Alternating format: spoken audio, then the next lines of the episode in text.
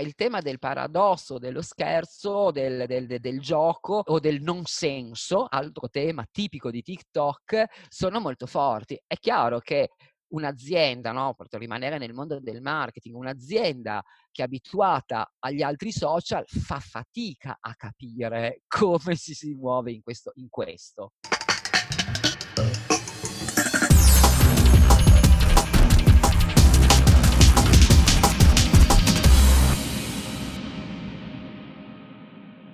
Ciao Paolo, benvenuto. Ciao Claudia, grazie a te di avermi invitato. Chi è Paolo Schianchi? Paolo Schianchi nella realtà fisica si occupa di Visual Communication e Interaction Design, infatti ho la cattedra di questa materia presso l'Università IUSVE di Venezia e Verona. Inoltre collaboro con diverse aziende particolare multinazionali cui, con le quali ho delle consulenze in cui mi occupo proprio di comunicazione eh, visiva del loro marchio oppure insomma eh, legata al mondo del marketing. Poi esiste un altro me che è quello invece che magari di più conoscono, che è quello virtuale e che io mi diverto a costruire di volta in volta sui social per cui mi, mi, permetto lì di giocare anche con eh, elementi che non sono miei o che non mi appartengono nella vita reale, che però li posso anche portare fuori. Questa immagine virtuale quindi si incontra con la tua immagine reale. In un certo senso si sovrappongono, perché ovviamente io non posso essere diverso da me, però in, da un altro punto di vista mi permette anche di ricordarmi ogni volta che quello che io vedo nel web non è la realtà e quindi in questo piccolo gap che si crea tra l'immagine reale e l'immagine virtuale, io mi permetto di giocarci, proprio anche per fare le sperimentazioni legate al mio campo di indagine e di ricerca. E come mai tanti dicono virtuale e reale? Dipende da, da quello che noi facciamo, cioè virtuale e reale perché in questo momento ci troviamo nella famosa infosfera, cioè nella globalizzazione di internet, per cui la nostra interazione con il reale e con il virtuale è costantemente in aggiornamento e noi cerchiamo di lavorare, anzi la maggior parte di noi eh, cosa fa? Interagisce con il web utilizzandolo in senso reale. Io, che invece faccio un altro mestiere, che mi occupo di questa materia da ormai da quasi vent'anni, ne conosco anche i bug. Per cui in quella, eh, concedimi interferenza tra reale e virtuale, mi permetto di giocarci, cioè attraverso quelle che possono essere le esagerazioni come eh, l'attivismo digitale, cioè creare di me ogni volta che entro nel web un'identità completamente diversa, in modo che i, i, big data vadano in crash, per cui se ogni volta che io mi muovo gli do delle informazioni completamente diverse di me, i big data a quel punto vanno, vanno in confusione e non capiscono più chi sono. Oppure a volte gioco con i chatbot, che è un po' un, come se fosse il mio videogioco serale. Li sfido a vedere chi dei due per primo va in crash. Per cui conoscendo la logica dei chatbot, che sono una, un pensiero artificiale che risponde a domande reali, quindi il famoso reale e virtuale, ma se io in, continuo a, a, dargli confusione e a dirgli che prima che sono grasso, poi che sono magro, poi che in realtà sono biondo, poi che sono moro, poi che sono un uomo, poi che sono una donna, a un certo punto va in confusione e cerco di mandarlo in crash. Quindi è in questo senso che voglio anche mantenere una distanza tra la realtà e la virtualità, cioè le due sono importantissime per quello che ci riguarda, ma sono anche due aspetti completamente diversi della realtà. Ti faccio un esempio per entrare nel mondo, nel mio mondo, che è quello delle immagini, ad esempio ehm, Street View, noi lo consideriamo la fotocopia della realtà, ma non è la fotocopia della realtà. In realtà quando noi andiamo a vedere una, un una strada, so, quella davanti a casa tua, e tu la vuoi vedere, ti sembra di vedere la realtà, ma in realtà stai vedendo un insieme di milioni di fotografie che ricompongono un momento ideale della strada in cui tu abiti e non la strada in cui tu abiti. E questa è, un, è, una differenza sostanziale, specialmente nel mio campo, che è quello della comunicazione divisiva, per poter poi interagire con questo mezzo. In questa quarantena ti ho visto molto attivo sui social, ehm, con TikTok e questa cosa mi ha affascinato tantissimo e volevo che tu ne parlassi. È è una cosa che è iniziata ormai da 9, 10 mesi, cioè 9, 10 mesi fa ho iniziato a studiare questa nuova applicazione cinese per capire che cosa succedeva, che cos'era. Ehm, credo che come tutti il mio primo momento di ingresso su TikTok sia stato un po' di di di di spaesamento, cioè la mia domanda è stata: "Ma cosa stanno facendo? Che cos'è?" E e però proprio questo fatto di non capirlo è stato quello che mi ha spinto ad andarlo a studiare. Cioè, mentre con gli altri social che sono nati dopo Facebook o Twitter era tutto molto logico, veniva tutto molto facile. Tu entravi e capivi subito come funzionava. In questo caso invece sono entrato e non capivo, eppure mi occupo di questa materia da tanto tempo. Allora la mia domanda è stata: qui siamo in un momento di cambiamento. Cercherò di capirlo. Poi ovviamente il lockdown è venuto in un certo senso a mio vantaggio, se se così si può dire, perché io vivendo da solo dovevo farmi compagnia, stavo studiando TikTok e quindi in quel periodo ho veramente sperimentato tanto TikTok, perché ne ho iniziato a capire il linguaggio visivo che è proprio un cambiamento sostanziale rispetto agli altri social. Poi, ehm, che poi abbia successo o meno, questo non fa parte del mio campo di indagine, ovviamente, no, ehm, e, e non mi interessa se andrà a sostituire o meno gli altri social. Quello che è certo è che ha creato un nuovo linguaggio visivo, tra l'altro con le immagini in movimento anziché le immagini statiche, che da qui in poi influirà su tutti gli altri media, cioè per cui gli altri media stanno cercando di rincorrere questo nuovo linguaggio. Tieni presente che gli stessi numeri, voglio dire, lo, lo confermano, TikTok in questo momento è uno dei eh, social più seguiti in assoluto, con, non tanto con persone presenti, ma con persone attive. Cioè, faccio l'esempio, eh, Facebook ha sicuramente molti più utenti, ma molti meno utenti attivi. Per cui in realtà è, è, una cosa che dal punto di vista della comunicazione, io che voglio invece interagire con le persone, ovviamente per me è importante, perché vuol dire che sì, posso avere un milione di fans su Facebook, ma in realtà di fans attivi ne ho un quarto. Dall'altra parte invece ho magari meno fans che mi seguono, ma sono tutti attivi e quindi posso entrare in comunicazione con loro. Eh, tra l'altro c'è stato anche un enorme cambiamento con il lockdown, perché i dati ad esempio di fine febbraio, quando ho fatto proprio uno studio e una ricerca proprio statistica in università, eh, la maggior parte dei, degli utenti di, di, TikTok aveva una media di 27 anni, 20, no scusami, 32 anni, e con un, un'età inferiore di 7 anni rispetto agli altri social. Detto in parole molto semplici, in realtà era tutta la generazione Z che era presente, quindi tutti i giovani. Con il lockdown invece è stato scoperto anche da tutti gli over. Per cui in realtà in, quelli, in questi due mesi eh, in tanti sono entrati in questo social e hanno iniziato a scoprirne il lessico visivo.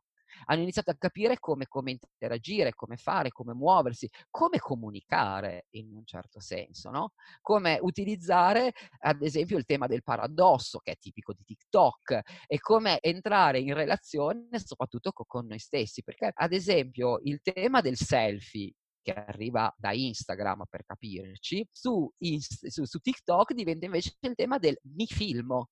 Quindi sono io che mi riprendo e non ho più il tempo di cercare la posizione perfetta, la luce perfetta, il, lo smartphone dal basso, dall'alto, ma mi devo muovere e muovendomi escono i miei pregi e i miei difetti e anche questo cambia tantissimo. Ha cambiato ad esempio anche la visione delle persone. Eh, se io vado a vedere come, come ci, ci, rappresentiamo in quella app, eh, non siamo più schiavi de, della bellezza canonica o standardizzata, cioè non sono più tutti devono essere belli, biondi e con gli occhi azzurri ma anzi se hai dei difetti il più delle volte sono l'elemento che mette assolutamente che tutti mettono in risalto cioè io stesso eh, avendo avuto il primo momento un po' di imbarazzo perché comunque arrivare su un social di concedimi ragazzini ha comunque un'età, cioè 54 anni, non era molto, molto facile, no? Avere anche questa dimestichezza con eh, quello che succede. Poco alla volta, eh, come dico, a un certo punto ho perso la dignità, non so come, come dire, cioè ho perso ogni remora, ho, super, o forse ho superato lo scoglio anche della mia figura e ho capito che quelli che erano i miei difetti eh, potevano essere i miei pregi e questo forse me l'hanno insegnato i ragazzi più giovani cioè dicendomi va bene, ok, non sei bello, chi se ne frega, eh, non sei pettinato, chi se ne frega, cioè eh, non hai la tartaruga, chi se ne frega, Pu- puoi essere anche eh, qualcosa di diverso. E questo anche dal punto, penso, dal punto di vista sociologico è molto interessante. Quindi c'è interazione su TikTok?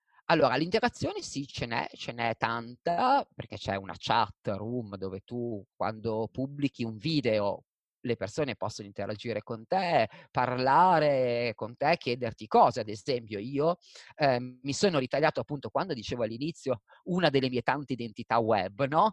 In quel caso io per darmi un'identità su TikTok e non essere invasivo verso il pubblico ovviamente giovane che c'era, mi sono presentato come un professore che sta studiando la app. Come io ho fatto coming out in questo senso, dicendo sono un professore, mi occupo di questo, mi date una mano.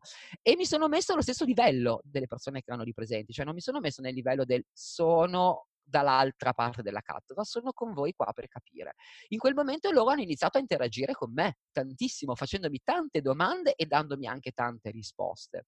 E quindi si è creato a quel punto non solo una fiducia reciproca, ma soprattutto anche un grande interesse verso la mia materia, che, tieni presente, parlando di ragazzi, diciamo prevalentemente liceali o dei primi anni dell'università, non sapevano cos'era la visual communication, cioè per loro, o la visual literacy, cioè sono materie che si affrontano negli ultimi anni eh, del percorso di studi universitari. Eppure si sono interessati, hanno iniziato a farmi domande, io davo le risposte e a questo punto per loro ormai sono diventato il punto di riferimento. È chiaro che ho dovuto comunque entrare in un sistema di comunicazione diverso, cioè rispetto, ad esempio, anche rispetto, pensa a YouTube oppure i LinkedIn, dove tu sei il guru. Quindi tu arrivi sul page classico di LinkedIn o di, o di YouTube, cioè la persona autorevole che entra, pontifica, ti dice si fa così, 5 mosse e diventi super figo, 5 mosse e diventi ricchissimo. Abbiamo scoperto che non è vero, perché altrimenti non sarebbero lì a dirlo, ma sarebbero a godersi i loro soldi ai Caraibi. Qua non è più possibile, qua ormai abbiamo eh, un pubblico che è molto più giovane, uso una parola un po' dialettale, più sgamato, quindi conosce già i segreti del, del web e il guru non gli interessa più, hanno capito che non è più in questo senso che si fanno le cose, hanno capito che bisogna lavorare un altro, su un'altra direzione.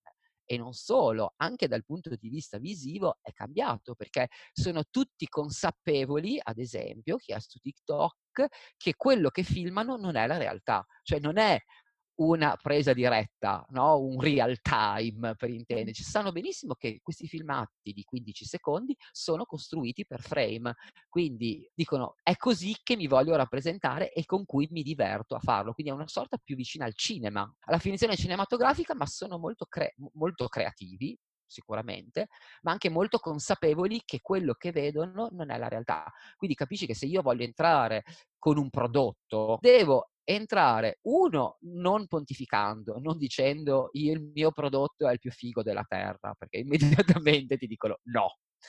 E secondo, sanno che quello che tu gli stai facendo vedere non è la realtà, ma è costru- una costruzione visiva legata alla realtà.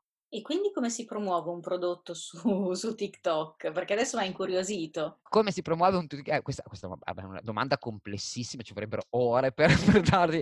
Però diciamo che i principi sono, uno, imparare il lessico visivo di TikTok, che è fatto di transition, è fatto di lip sync, è fatto di balletti, è fatto di tutta una serie di cose che, con quelle che voi andate a vedere, che chi va su TikTok vede. Le transition sono quei filmati che potete andare a vedere, che vedete su TikTok, dove c'è una persona che cammina e mentre cammina cambia d'abito, che sono costruite con tutti dei frame in cui ci si cambia e via dicendo, a volte, a volte lo si fa anche ballando, cioè io sto ballando, sono così e poi quando sono così ho una camicia diversa e poi quando sono così ho un'altra camicia oppure ho il cappello, mi cambiano gli occhiali. Ok, quindi quelle sono le transition, oppure eh, faccio così e quando sono qua mi appaiono le bratelle. I lip sync invece sono delle frasi anche divertenti che ci sono nella libreria eh, musicale di TikTok su cui tu fai il, lo speaker, cioè fingi di dire quello che dice la persona. Però qual è il gioco divertente in questo caso? Il fatto che tu puoi usare una frase, ce n'è una famosissima che è sono in live, spegnete la TV, la TV per favore, sì grazie, è un classico di TikTok, che però tutti poi interpretano in modo diverso e ognuno gli dà l'interpretazione che vuole. Eh, poi ci sono i balletti classici, quelli che credo che sia il motivo per cui si conosce maggiormente TikTok. Tieni presente che questi sono un po' il lessico visivo che tu puoi utilizzare a, all'interno di TikTok. E poi c'è la, il fatto che TikTok è diviso tra seguiti e iper te. Quindi è il gioco quello è cercare di finire nei per te, perché se finisci nei per te, l'algoritmo di TikTok ti indicizza con tutte le persone che sono su TikTok. Per cui ti faccio un esempio, il mio cambiamento su TikTok è stato, avevo circa, secondo me, 53 persone che mi seguivano, cioè un, numero bassissimo, ho azzeccato dopo aver studiato tutte queste cose finalmente il video giusto e ho fatto con quel video quasi 4, 400.000 visualizzazioni. È un numero esorbitante, ma perché? Perché in realtà a quel punto avevo capito come si finiva nei per te e da quel momento ho cercato di lavorare proprio ingannando, se vuoi, o comunque seguendo le logiche dell'algoritmo. In questo modo ovviamente più gente mi vede.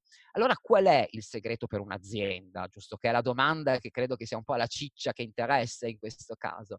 È capire principalmente il linguaggio, capirne l'algoritmo, ma soprattutto quello che deve capire un'azienda se vuole andare su TikTok è che non è lei che crea i contenuti ma i contenuti sono creati dagli utenti, un cambiamento, se, se, vuoi, epocale dal punto di vista della comunicazione, perché non sei più tu che dici questo è il mio format, ma tu dici questa è la struttura del mio format. Poi, signori, fate voi tutte le vostre varianti su questa struttura.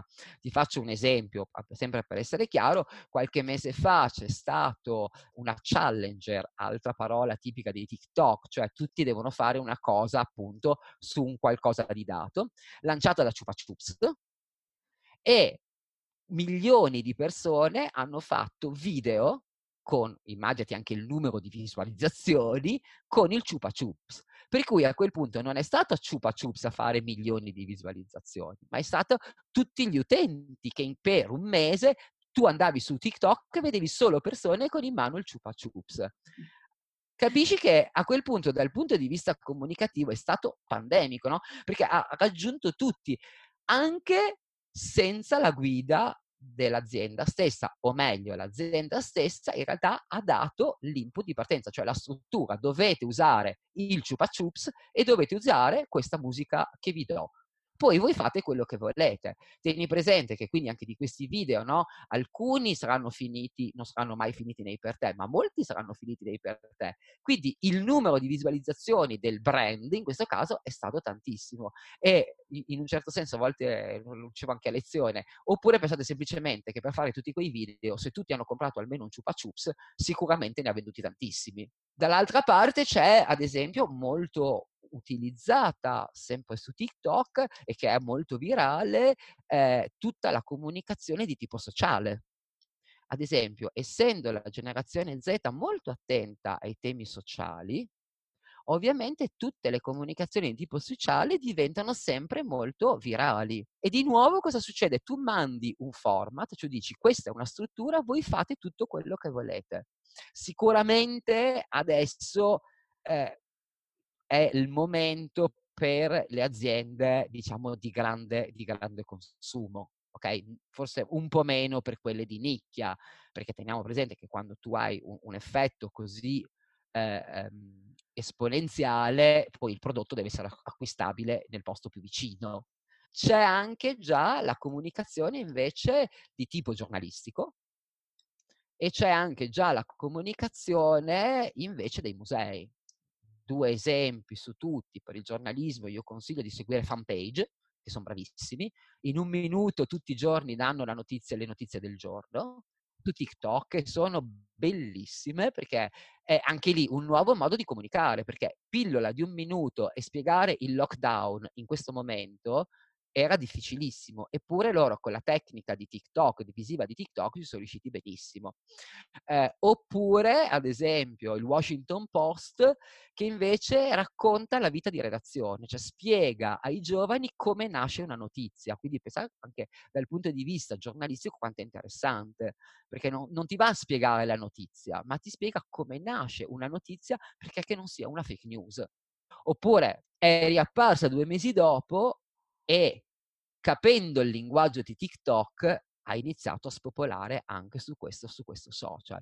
Cioè ha, è cambiato il suo atteggiamento, non è più la donna glitterata, inavvicinabile, super glamour, lo è sempre, però mhmm, dico sempre, ad esempio, uno dei suoi primi video c'è lei che mangia una pasta asciutta alla carbonara con un abito Chanel, però ecco che ha cambiato comunque il modo di vedere le cose, oppure gioca molto con il marito, con il figlio, per cui si è messa in una condizione completamente diversa rispetto a quello che è invece Instagram, cioè ne ha capito anche lei il messaggio e lo ha eh, scusate, il linguaggio e lo ha decodificato secondo ovviamente quello che è il proprio business. Quindi devo dire di nuovo eh, tanto di cappello perché comunque come sempre si dimostra una persona che segue i tempi.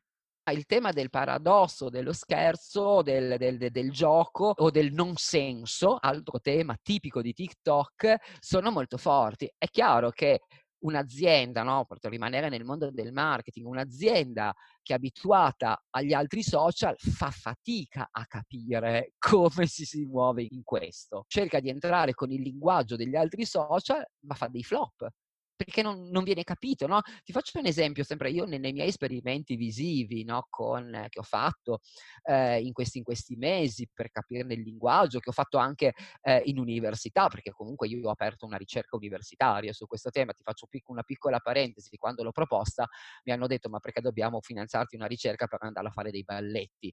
Eh, io ho detto eh, no, in realtà non vado a fare i balletti, ma vado a studiare questo, poi hanno capito e ovviamente la ricerca è andata avanti, ho miei studenti, dei studenti che con me fanno proprio le ricerche, le indagini per avere dei dati chiari. Però io ho visto che ad esempio molti video che io faccio su TikTok e hanno molto successo su TikTok, quando li, li condivido sugli altri social non hanno nessun tipo di riscontro, mi dicono mhmm, cosa fai, cos'è. Quando invece faccio dei video che non hanno successo su TikTok, perché capita a tutti, no? ci, ci, negli esperimenti capita anche l'esperimento che sbagli, e poi io lo riporto invece sugli altri social, sugli altri social hanno successo. Quindi cosa ho capito in questo intreccio basic?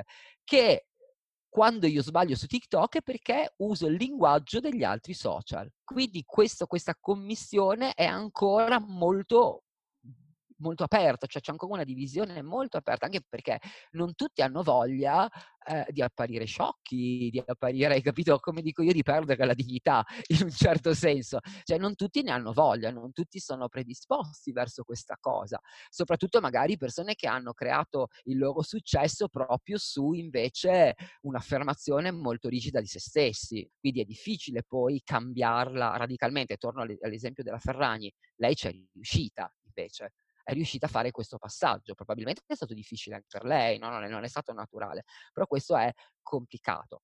Dall'altra parte, gli altri social, in un certo senso, inseguono TikTok. No? Eh, fatto sta che se tu vai su Instagram ormai ci sono più TikTok che foto di Instagram. Cioè, molti, molti ormai su Instagram condividono i loro TikTok. Eh, Instagram con le sue storie sta cercando di acquisire gli effetti di TikTok, però in questo caso ci troviamo in una, in una, diatriba molto più grande di noi, cioè social americano, social cinese, quindi ci sono in realtà, eh, suppongo, delle, delle, diatribe in ordine di chi raccoglie i dati, eh, no? Perché tanto sappiamo tutti che nel momento in cui vai su un social stai vendendo i tuoi dati a qualcuno o regalando i tuoi dati a qualcuno, vendendo no, regalando. Eh, Però questa cosa sicuramente è molto, è, è, è, molto forte in questo momento, no? Perché è un po' un rincorrersi da una parte all'altra. Se tu pensi, quello che dicevo all'inizio, che Facebook ha perso tante persone non più attive e si sono riversate su TikTok.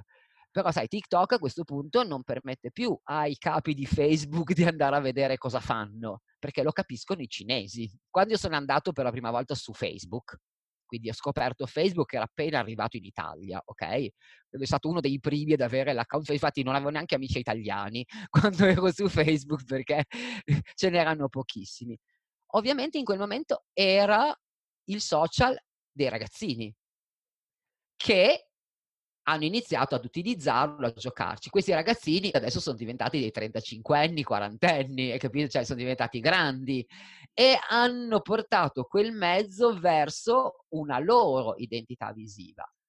La nuova generazione, i loro fratelli più piccoli, hanno, cosa hanno fatto? Sono andati su un social completamente diverso e hanno inventato un nuovo modo di comunicare. Allora, secondo me il problema non è se è generazionale, perché comunque è sempre generazionale, come è stato generazionale Facebook, è stato generazionale eh, Instagram, è stato generazionale LinkedIn e via dicendo. In realtà è come io comunico, cioè i, le, le, immagini in movimento sono una nuova frontiera che oggi dobbiamo imparare a conoscere, perché per fartela molto semplice, io ormai seguendo no, anche tanto, sempre durante il lockdown, ho anche visto tanta televisione la sera per, per intrattenermi, io vedevo tante comunicazioni pubblicitarie che erano mutuate da TikTok. Quindi il linguaggio è già arrivato anche al mondo della pubblicità. Allora, forse iniziare a capirlo è importante, no? Eh, non è più così eh, ristretto a un mondo piccolo, ma è un mondo che invece si sta sempre più allargando. E forse la differenza di TikTok è che non ha ancora identificato bene qual è la fase 2, mentre Facebook ormai la sua fase 2 l'ha ben stabilizzata. Ormai su Facebook se non hai più di 50 anni non so cosa ci vai a fare proprio per essere molto molto pratici. Se, no, perché ormai a volte ridendo lo dico, cioè ormai Facebook è diventato il nuovo luogo degli anziani che guardano i cantieri, sono tutti lì a guardare cosa fanno gli altri, a lamentarsi, a dire che loro l'avrebbero fatto meglio e via dicendo. Quindi tutti gli, tutti gli over 50 o 60 sono lì che si lamentano gli, no, con le mani dietro la schiena e che si lamentano che gli altri non fanno mai le cose fatte bene. Il mondo di Instagram ormai è un mondo per 30 30-40 anni, ok? Per, per la, la, generazione appena prima, che sono nella fase dei bambini. E se vai su Instagram cosa vedi? E dei bambini, e le feste dei bambini, e le mamme per bene, e i tramonti, e la pericena. Quindi un mondo un po' glitterato, ideale, che si è congelato dentro questo social creando quello che io chiamo un nuovo perbenismo visivo, cioè deve essere tutto per bene, deve essere tutto un po', è un po' vittoriano in un certo senso, e i fiorellini, e la signora al pianoforte, e la ragazza che suona il jazz, cioè quindi in realtà ha preso questo, questo aspetto molto più eh, per bene, edulcorato, un po' chic. Andiamo indietro, no, ci spostiamo quindi in una generazione più giovane che non ha più modo di ribellarsi come negli anni 70-80, ad esempio con i vestiti. Cioè, anni 70-80 la ribellione giovanile come è avvenuta? È avvenuta con gli hippie e i punk, no? Quindi come si sono ribellati quegli adolescenti? In quel modo, con il loro modo di mostrarsi eh, all'interno della società. Ovviamente oggi non sei più per strada, non ne sei più nella società, ma la società è il web. E allora la ribellione è avvenuta su TikTok creando un nuovo modo di vedere. L'esempio che ti facevo non è a caso, cioè io mi ricordo che ero adolescente che i primi punk che si vedevano nella mia città erano un po' schifa- schifati dalla gente, no? li, si guard- li guardavano lontani e la mamma ti diceva non andare con quella persona che ha i capelli blu, che era uno shock, ok? A quei tempi saliva sull'autobus e la gente si ritraeva, io mi ricordo queste scene. Poi nell'arco di dieci anni è diventato una moda che ci vestivi i bambini. Metti, metti la, il chiodo con le borchie a tuo figlio oggi, ok? Quindi quella che era una rivoluzione è poi diventato un modo di vivere. Ecco, di nuovo, se vado su TikTok, adesso è una rivoluzione. Quella rivoluzione, come faccio a trasformarla in un linguaggio spendibile sul mercato? Ecco, questa è la ricerca che sto facendo e che un po', adesso grandi linee, ti ho anticipato sono un po' i risultati. Teniamo presente che in Italia è arrivato da un anno. Cioè ha un anno di vita in Europa, è, è, ha avuto un boom esponenziale, ma ha un anno di vita, cioè in Italia, voglio dire, in realtà Musical.ly c'era da prima, in Cina c'è già da tempo, in Cina ad esempio c'è già anche l'e-commerce legato a TikTok, quindi quasi tutte le aziende hanno già l'account TikTok in cui vendono una funzione che in Italia, che in Europa non c'è e che magari gli stessi, suppongo, padroni di, di, di TikTok, proprietari di TikTok, aspettano che ci sia tanta gente per poi attivarla anche in Europa. E a quel punto non bisogna farsi trovare impreparati, perché il rischio è quello di entrare in un social senza capire il social. Cioè io mi sono reso conto che io per poterlo capire ho dovuto azzerare tutto quello che sapevo e ricominciare da capo cioè capire come funzionava, cioè proprio facendomi, ti dico proprio anche senza, senza vergogna, in alcuni casi facendomi aiutare dai ragazzini, dicendo scusate io non ho capito come si fa questo, me lo spiegate e perché fate così? E loro me lo spiegavano in modo molto tranquillo, no? dicendomi no guarda funziona così, si fa così ed è, ed è questo il sistema. Tieni presente che Charlie D'Amelio, che è credo la TikToker più famosa nel mondo, credo sia, abbia tipo 56.000 fans, adesso la cifra prendila con, con, le pinze perché sto andando a memoria e potrei sbagliare, eh, Charlie D'Amelio comunque già guadagna delle cifre esponenziali come influencer, perché un suo TikTok come minimo raggiunge 2 o 3 milioni di persone. Cioè parliamo di numeri che gli altri social ancora non, proprio sono, sono impens- gli altri social sono impensabili. Quindi per conoscerlo meglio, diciamo, per imparare il linguaggio, cosa conviene? Iscriversi e fare le prove sul Guarda, campo? Per imparare bisogna iscriversi, iniziare a guardarlo, passare tanto tempo a guardarlo, iniziare a fare delle prove, prove su prove su prove e iniziare a superare quella che io dico la paura e la vergogna della telecamera, perché lì devo dire la paura di perdere la dignità è molto forte. Quindi questo io capisco che è molto difficile, anche perché TikTok funziona bene se c'è la figura umana. TikTok, tutto ciò che è poetico, sai, quelle cose tipo un po' da, da film d'essè con il fumo nero, il bianco e nero, lo dependa, lo cancella, non gli interessa, cioè ci deve essere la figura umana, quindi o tu o qualcuno per te, perché voglio dire non è detto che tu debba farlo in prima persona o qualcuno per te, comunque una figura riconoscibile ci deve essere. Poi io sto già facendo dei corsi di TikTok con, con dei gruppi. Paolo, mi iscrivo. eh, ci sono i corsi, oltre, oltre, al corso che io tengo in università, che è il Visual Communication, in cui il laboratorio adesso per i prossimi due anni è proprio dedicato a TikTok, perché io comunque avendo i 24-25 anni, non tutti sanno usare TikTok. Quindi l'alfabetizzazione in un certo senso visiva, io devo farla comunque. E diciamo che corsi di questo tipo io già ne tengo di alfabetizzazione visiva, di alfabetizzazione verso eh, la SEO, cioè per capire come, come, entrare, come ad esempio come si indicizzano gli algoritmi, perché eh, quando tu entri su TikTok lui ti fa vedere la qualunque, e deve, perché deve capire quali sono i video che ti interessano e gli argomenti che ti interessano. Quindi c'è un sistema per poterlo indicizzare in modo che tu possa vedere ed essere visto solo da chi ti interessa. Ti faccio sempre un esempio. I primi tempi che io ero su TikTok mi capitavano tantissimi minorenni.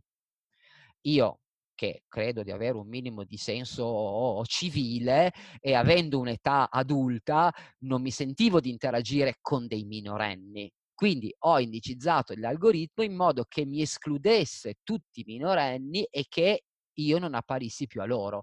Io tutto ciò che è al di sotto io l'ho eliminato perché tieni presente che ci sono anche tanti bambini delle elementari eh, che, che, usano TikTok. Ma non c'è il minimo di 13 anni di iscrizione? Co- come se i ragazzini oggi non sapessero iscriversi barando sulla loro età. Ovviamente c'è il minimo di 13 anni, ma è molto chiaro anche perché poi ci sono ad esempio anche tutte le mamme che adesso hanno imparato a fare i TikTok con i figli e i figli magari sono minorenni. Cioè la stessa, la stessa Ferragni fa i TikTok con suo figlio e suo figlio non ha 13 anni.